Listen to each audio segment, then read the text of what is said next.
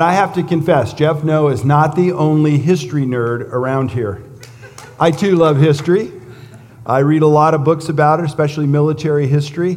Uh, I really enjoy reading about the Civil War and World War II. And I recently finished a book by Rick Atkinson called An Army at Dawn about America's entrance into the European theater in World War II. And it was a fascinating book. And it went into great detail about the debate early on between the Americans and the British about where and how to attack Nazi Germany, with the British finally convincing the Americans that they weren't ready yet to invade France across the English Channel and that they should begin the war by attacking Hitler's forces in North Africa. And while not thrilled, the Americans went along.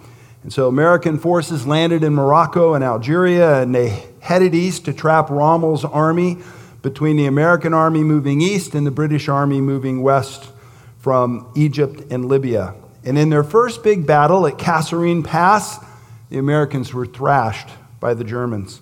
And it was the first major problem that faced the U.S. Army in that war.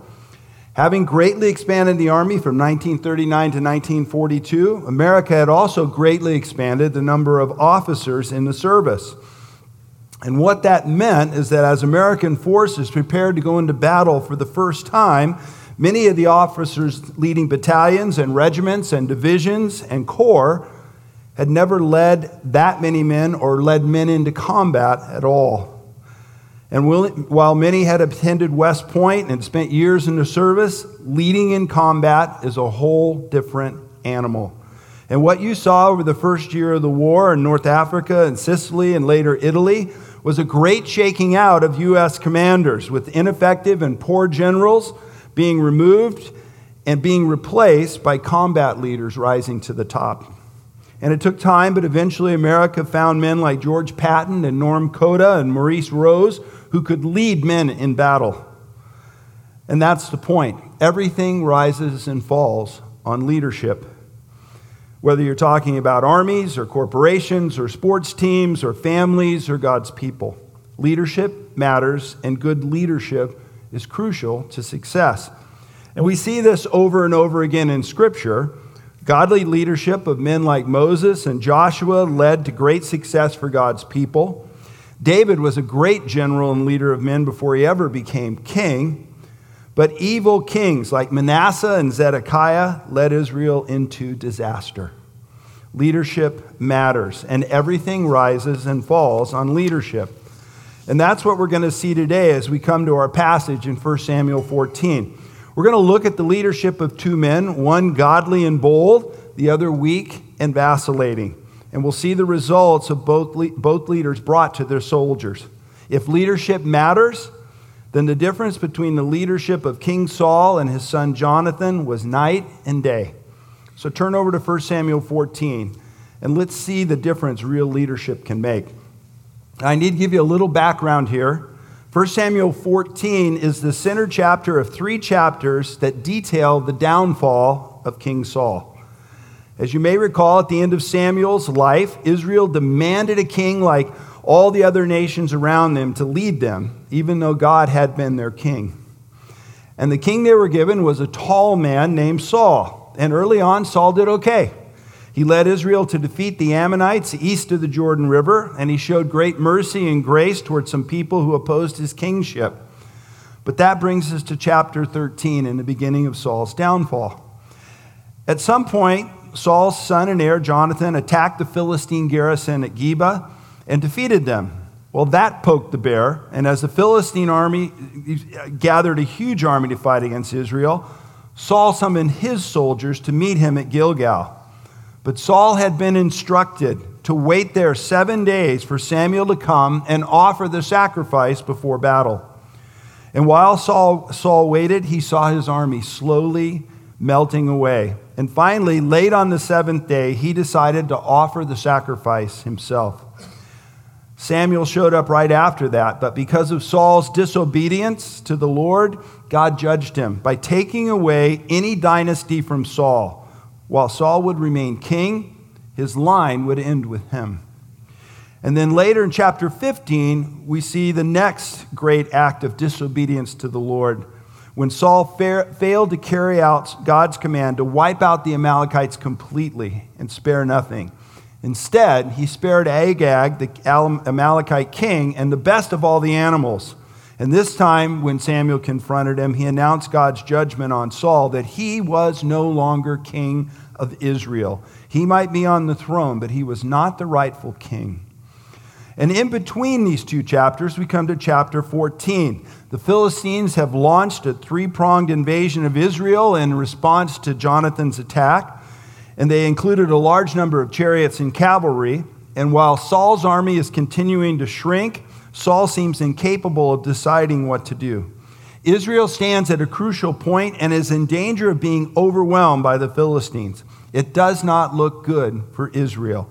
And if ever there was a time for godly leadership, this was it. So let's talk about Jonathan's attack. Jonathan's always been one of my favorite Bible characters. He's one of those rare men in the Bible who is a godly son of an ungodly man. He was a crown prince under Saul, and even when he realized that David would be the next king of Israel, not him, his love and support for David never wavered. His courage and leadership stand out in this chapter. Look at verse 1. Now the day came that Jonathan, the son of Saul, said to the young man who was carrying his armor, Come and let us cross over to the Philistine garrison that is on the other side. But he did not tell his father. Rather than wait at Gibeah with his father and the army, Jonathan took his armor bearer and went to the pass at Michmash to observe the Philistine garrison that was guarding the pass there. And when they left, Jonathan did not tell his father where he was going. And whether he just grew tired of waiting for the Philistines to attack or waiting for his father to come up with a plan, we aren't told. But it was only God's sovereign protection over Israel that had kept the Philistines from attacking already while Saul was so weak and unsure. And with Saul paralyzed over what to do, Jonathan acted. Look at verses 2 and 3. And Saul was staying on the outskirts of Gibeah under the pomegranate tree, which is in Migron. And the people who were with him were about 600 men. And Ahijah, the son of Ahitub, Ichabod's brother, the son of Phinehas, the son of Eli, the priest of the Lord at Shiloh, was wearing the ephod. And the people did not know that Jonathan had gone. Saul had moved his army from Gilgal to Gibeah with about 600 men. The problem is, if you read in chapter 13, you discover Paul or Saul had had 2,000 men. So he's lost two thirds of his force over the last few days. And they weren't killed in battle, they fled out of fear of the Philistines. And with Saul at this time was Ahijah, the high priest. He was a descendant of Eli, and as a descendant of Eli, his family was under a curse and would soon lose the high priesthood. So you have both a king and a high priest who are under the judgment of God. Now look at 4 and 5. Between the passes which, by which Jonathan sought to cross over to the Philistine garrison, there was a sharp crag on one side and a sharp crag on the other side. And the name of one was Bozez, and the name of the other was Seneh and the one crag rose on the north opposite Michmash, and the other on the south opposite Geba. Jonathan, his armor bearer, came to the passes near Michmash and Geba. The place was well known due to these two distinctive peaks that guarded each end of the pass. And Jonathan knew there was a Philistine garrison up there, and he wanted to attack. Look at verse 6. And Jonathan said to the young man who was carrying his armor, Come, let us cross over to the garrison of these uncircumcised. Perhaps the Lord will work for us, for the Lord is not restrained to save by many or by few. As Jonathan stared up to where the Philistine garrison was located, he made his decision. They should attack. But notice the attitude of Jonathan. He's confident God will act for them, and he's not worried about the odds. He believes his God can give them a victory, whether they're a few in number, like they are here, or whether they have a great host. God wasn't limited by the number of soldiers Israel had. It wasn't the size of Israel's army that mattered most, it was the size of Israel's God. And he made the difference, and Jonathan believed that. Jonathan had a big God. And it's here we start to get a picture of the kind of man that Jonathan was. He had great faith in God, and he was willing to take risks because of his faith. He was also a man of great personal courage. Attacking a garrison with two men may not be the wisest strategy in the world, but there are times acting by faith means acting in a way that seems out of the normal and at times even seems ridiculous. Marching around a city seven times and yelling at it? A hundred year old woman and a 90 year old man having a baby? A young virgin believing she could have a baby without a husband? Jonathan is merely standing in a long line of those who believed God for the miraculous and saw him answer. Again, Jonathan had a big God. And I'm willing to bet if you asked Jeff and Tanya this morning how they felt when they started Oak Hill, they would say it was a huge step of faith to believe that God could use them to start a church. And I know they probably felt overwhelmed and unqualified much of the time, and yet they trusted God, they acted in faith, and look around what God has done through them over these last 16 years.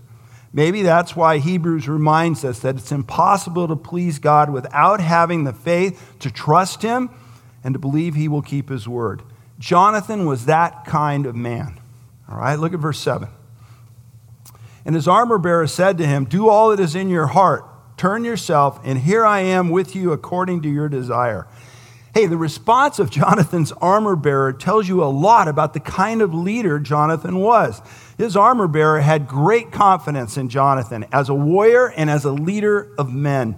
If he wanted to attack, the armor bearer is right there with him. He not only trusted Jonathan's leadership, he was willing to take risk with him. The men under his command loved him and were willing to follow him even into danger. Now look at 8 to 10. Then Jonathan said, Behold, we'll cross over to the men and reveal ourselves to them. If they say to us, Wait until we come to you, then we will stand in our place and not go up to them. But if they say, Come up to us, then we will go up, for the Lord has given them into our hands, and this shall be the sign to us. Jonathan felt strongly he needed to attack, but he wanted to give God a chance to stop him if it wasn't the right time. So he came up with this plan. They would come near the Philistine garrison, and if the Philistines told them to stay where they were, they would wait and not move up to attack. But if the Philistines told them to come up, that would be a sign that God wanted them to attack the garrison. Now look at 11 and 12. When both of them revealed themselves to the garrison of the Philistines, the Philistines said, Behold, the Hebrews are coming out of their holes where they've hidden themselves. And so the men of the garrison hailed Jonathan and his armor bearer and said, Come up to us and we'll tell you something. And Jonathan said to his armor bearer, Come up after me. The Lord has given them into the hands of Israel. Uh, with their plan set, Jonathan and his armor bearer, they revealed themselves to the Philistine garrison. And it didn't take long for the Philistine soldiers to respond with scorn and abuse and they mocked Jonathan and his armor bearer for finally coming out of their holes. And they challenged him to come up, and they would give him a message. And that was the sign Jonathan was waiting for. He told his armor bearer to follow in the attack because God had given the garrison into their hands. Look at 13 and 14. Then Jonathan climbed up on his hands and feet with his armor bearer behind him, and they fell before Jonathan, and his armor bearer put some to death after him. And that first slaughter which Jonathan and his armor bearer made was about 20 men within a half furrow of an acre of land. Jonathan and his armor bearer climb up to the garrison and they attack the Philistine soldiers. And in a short time, Jonathan and his armor bearer had killed 20 men in a small area of land. Now, anyone, anyone merely wounded, his armor bearer finished off. And in and of itself, this skirmish is small even though two men defeating 20 is a great victory. But what is significant isn't this small victory, it's the fact that God used Jonathan's act of faith as a catalyst for a much bigger victory. Look at verse 15. And there was a trembling in the camp, in the field, and among the people. And even the garrison and the raiders trembled, and the earth quaked, so it became a great trembling. Remember, Israel's security always depended upon God, not upon its army and not upon its king. And in response to Jonathan's act of faith and courage, God intervened to act on Israel's behalf. And, as the word of defeat of their garrison reached the larger Philistine army, God used it to create havoc in their midst. It began as a shaking that started amongst the soldiers nearby, and pretty soon, as the soldiers trembled, suddenly the very ground itself is shaking under them. And to superstitious pagans like the Philistines, an earthquake at that moment would seem like a horrible omen. Terror spread through the Philistine army. And don't miss the fact that this followed Jonathan's act of faith in attacking the larger garrison. God often asks, asks us to act in faith and trust Him for the outcome later. He asks us to give to Him first and trust Him for His provision. He asks us to maintain our sexual purity and then trust Him for His blessings at the right time. This is the normal way God works with His people. So ask yourself this morning is there some place in my life that God is asking me to act in faith and trust Him with the outcome? This is where the Christian life gets exciting. Look at 16 and 17. Now Saul's watchmen in Gibeah of Benjamin looked, and behold, the multitude melted away, and they went here and there. And Saul said to the people who were with him, Number now and see who has gone from us. And when they had numbered, behold, Jonathan and his armor bearer were not there. Uh, Saul's lookouts couldn't believe their eyes. You can imagine standing there, and as they'd been watching this Philistine army, which has been growing larger and larger every day, and suddenly, everywhere they look, Philistine soldiers are running every which direction, fleeing in panic, and they don't know why.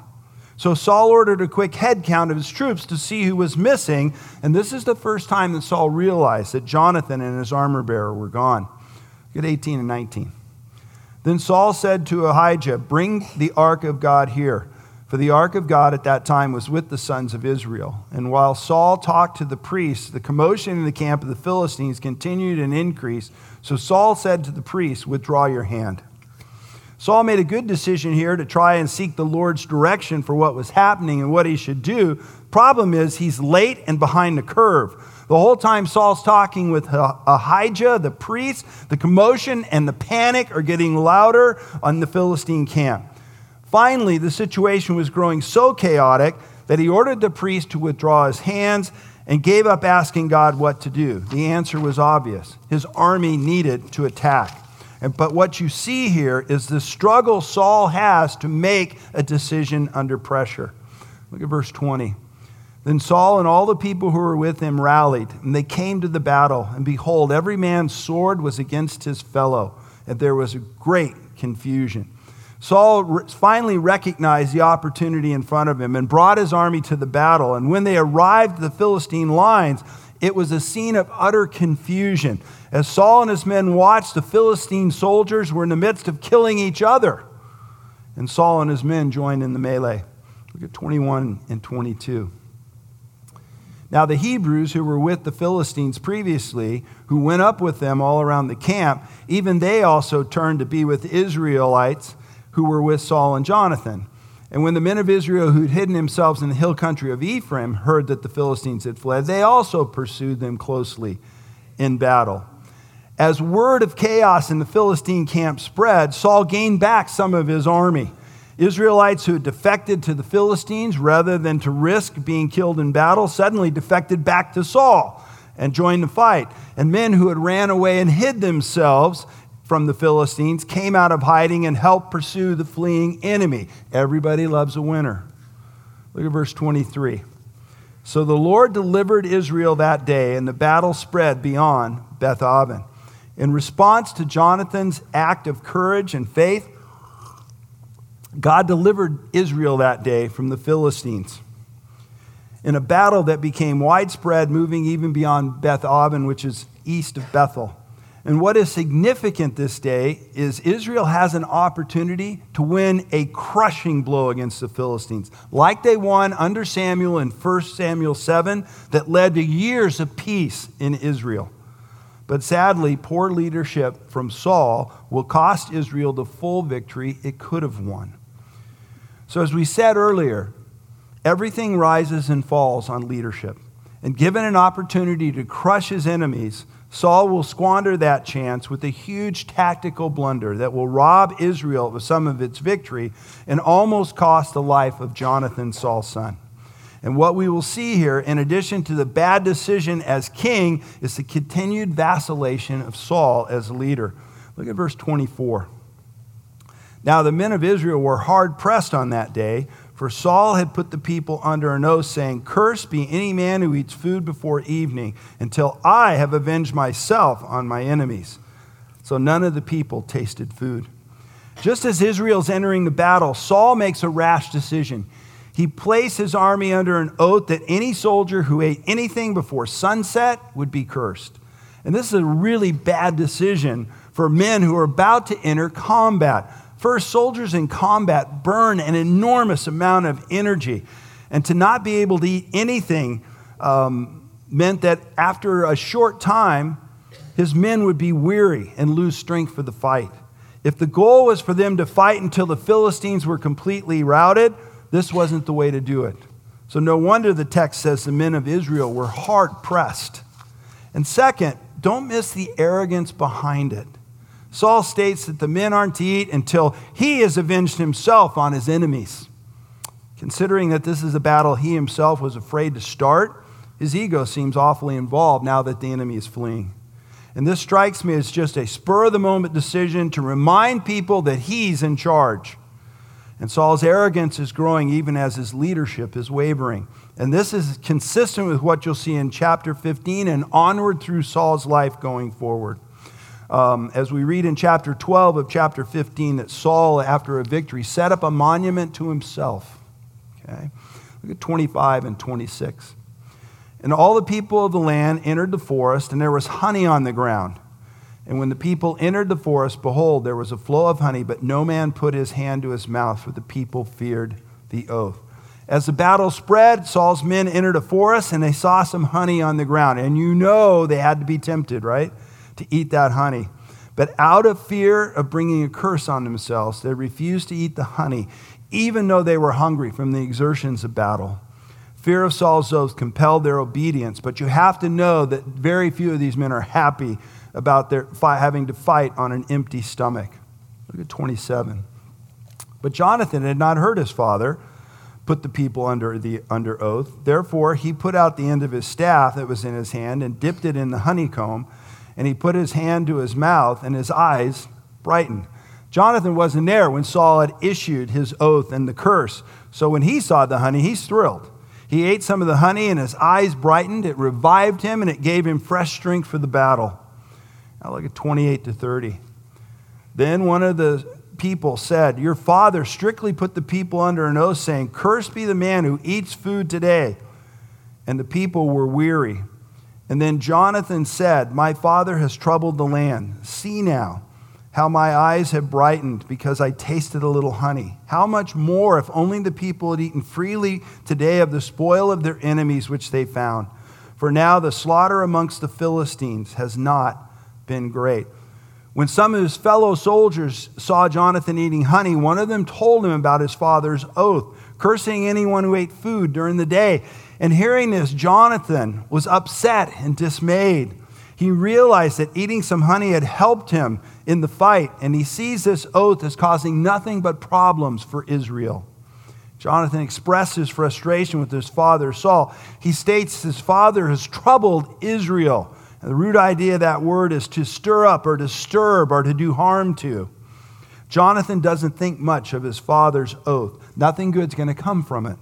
Second, he contrasts himself with the rest of the army. He was strengthened and encouraged because he ate some honey. The rest of the men are weary and could have fought much better if they'd eaten during the course of the battle as he did.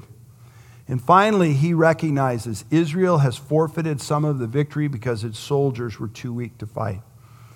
Ever the good soldier and tactician, Jonathan saw quickly that because his soldiers didn't eat all day, their defeat of the Philistines would be less than it should have been. Israel forfeited some of its victory because of Saul's foolish oath. So the loss of some victory that, that could have been won is merely the first consequence of Saul's oath. There's more. Look at verses 31 32. And they struck amongst the Philistines that day from Michmash to Ajalon, and the people were weary. Have you noticed the theme? The people were hard pressed, the people were weary, all these things flowing out of Saul's oath. And the people rushed greedily upon the spoils. And they took sheep and oxen and calves and slew them on the ground, and people ate them with blood. As the day wore on, and the Israelites attacked and pursued the Philistines from Michmash all the way to Ajalon, a distance about 20 miles, Saul's men are weary and exhausted, and by the time, uh, because they haven't eaten all day. So the moment the sun sets, what do they do?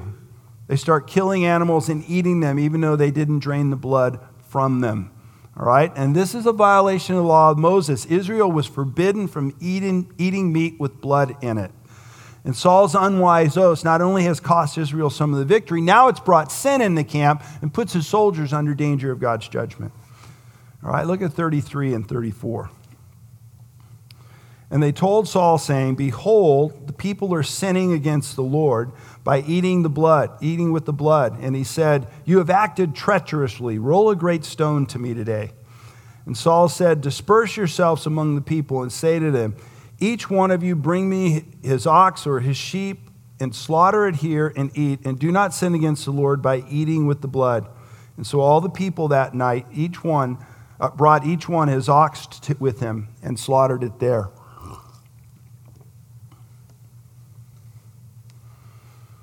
All right, so word reaches Saul of what's happening with his army, and he reacts in anger, accusing his men of acting treacherously.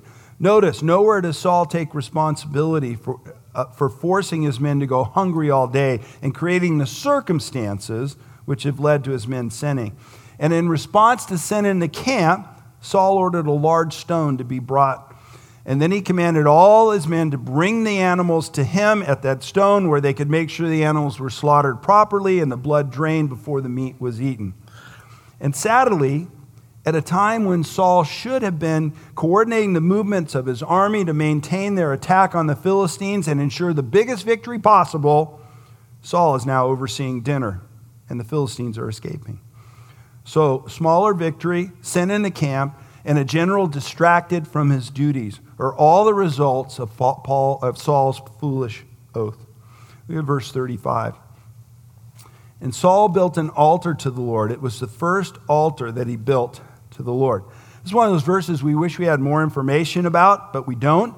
Uh, we're told he built his first altar to the Lord here, perhaps either to give God thanks for the victory or as an altar for slaughtering the animals that were to be eaten, but we're really not told why. So, what might have been a great day for Israel became merely a good day. And despite the wasted time taking care of soldiers' dinner, Saul wasn't ready to give up pursuit of the Philistines. But Saul's foolish oath will almost have one last devastating uh, consequence the life of his son Jonathan, the man most responsible for the victory. Look at 36 and 37. Then Saul said, Let us go down after the Philistines by night and take spoil among them until the morning light, and let us not leave a man of them. And they said, Do whatever seems good to you. So the priest said, Let us draw near to God. And Saul inquired of God, Shall I go down after the Philistines? Will you give them into the hand of Israel? But he did not answer him on that day. After dinner, Saul proposes to his army that they continue the pursuit of the Philistines and take spoil with them until morning. And his men agree with him, they're all ready. But the high priest suggests they ask God first to be sure. And when Saul and Ahijah inquire of the Lord about what they should do, God is silent. There's no answer. Look at 38 and 39. Saul said, Draw near here, you all you chiefs of the people, and investigate and see how this sin has happened today. For as the Lord lives, who delivers Israel, though it is Jonathan my son, he shall utter he shall surely die. But not one of the people answered him. After, um, in response to God's silence, Saul concludes there must have been sin in the camp, and that's why God won't answer him. And he decides he's going to investigate the matter and see what happened. And then, for the second time this day, Saul makes a rather foolish oath.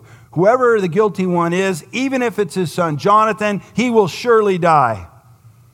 And while his men responded with agree- in agreement with the idea of continuing the attack on the Philistines, they're silent in response to Saul's threat against whoever is guilty, possibly because a number of his soldiers know that Jonathan was the one who was eaten. Look at 40 to 42.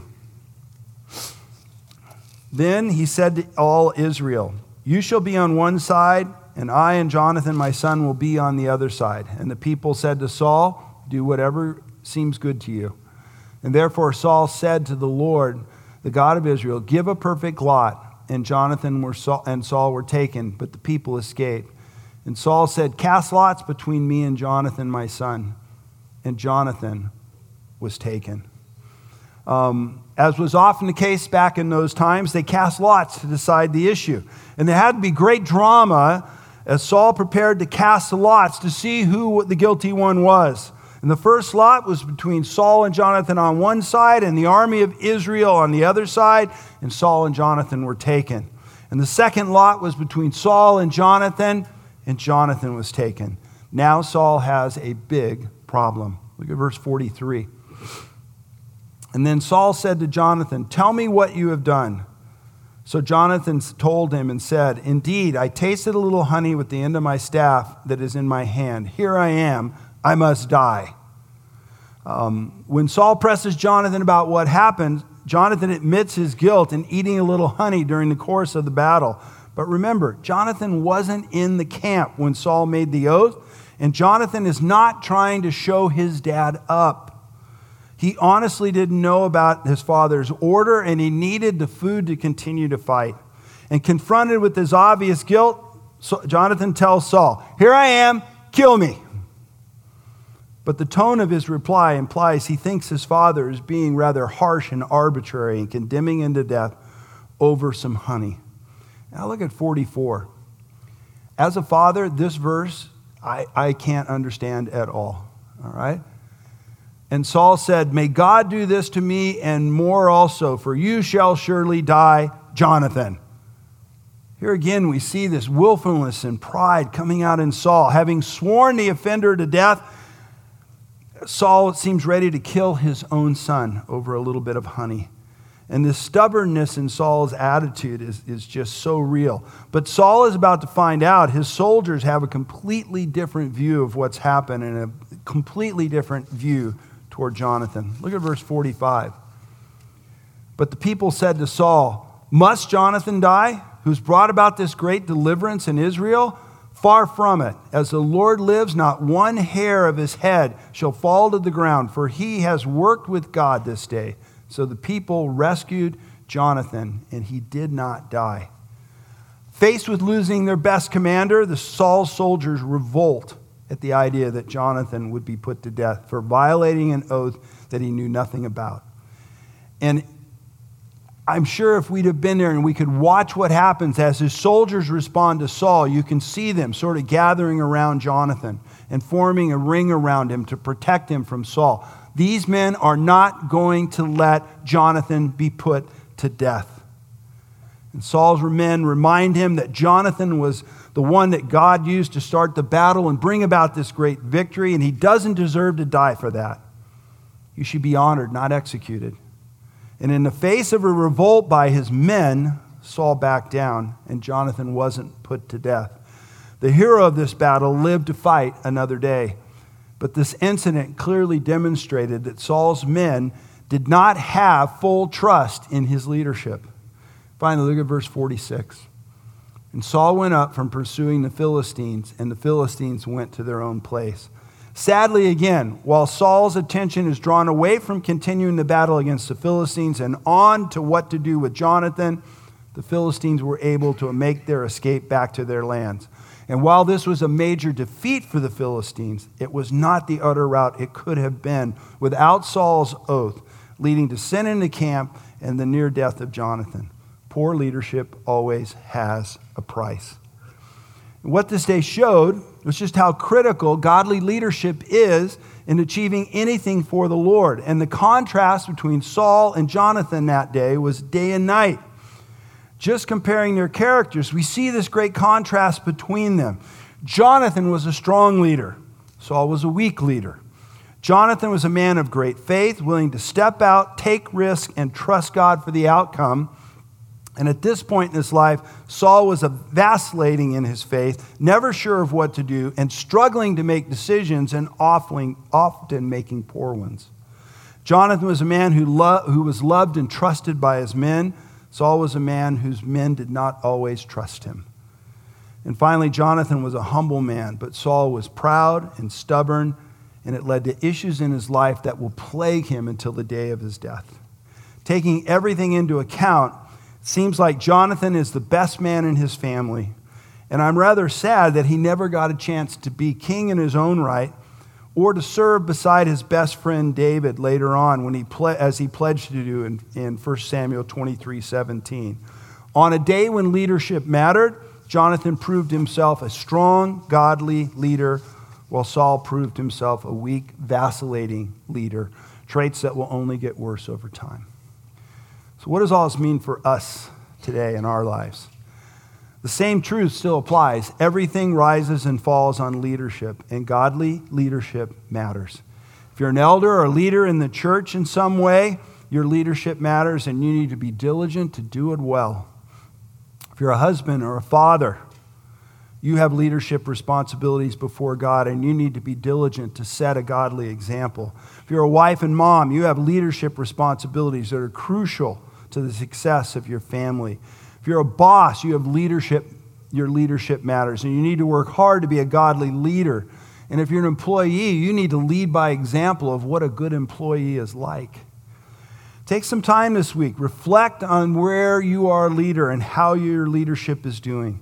If you're a husband, are you living with your wife in an understanding way and showing her honor as a fellow heir of the grace of life? Are you loving your wife sacrificially like Christ does the church? Or you're more, fo- more focused on doing what you want than you are about caring for your wife.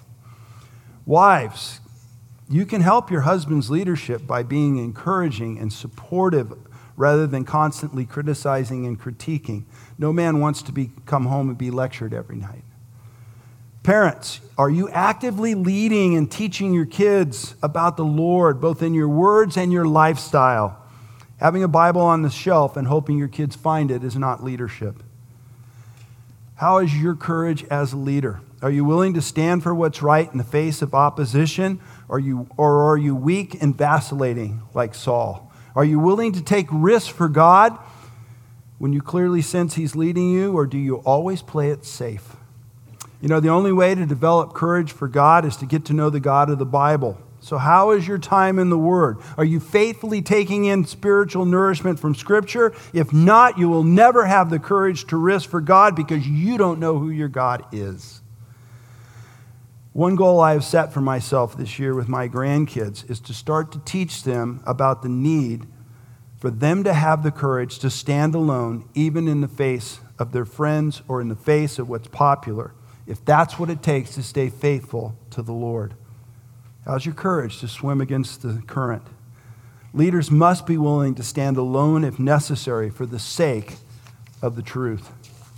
And finally, in a day of sexual perversion and promiscuity, do you have the courage as a leader to avoid porn at any cost and treat the opposite sex with respect and honor? Too many Christian young people today are deciding that they'll fool around now and ask for forgiveness later as if God has not promised judgment and discipline on those who are immoral. The courage to lead is the courage to stay pure until marriage and faithful to your spouse afterwards. Everything rises and falls on leadership, and godly leadership matters. And each of us are leaders in some capacity, and it's time we accepted the challenge to be the kind of courageous and godly leaders that God wants us to be. Let's pray. Father, I thank you now for the example of Jonathan, a young man who loved you deeply, a young man who was uh, committed and walked in faith and was willing to risk greatly for, the, for his God when he was sure his God was with him. And I pray, God, for each one of us here today, in whatever capacities we are leaders, that you would help us to lead in godly ways, that you would help us to set an example that you would help us to have the courage to stand alone if necessary, and that you would help us to represent you well. We thank you, Lord, again for the example of Jonathan's leadership. May we be leaders like him. Leadership matters. And we ask it in Jesus' name. Amen.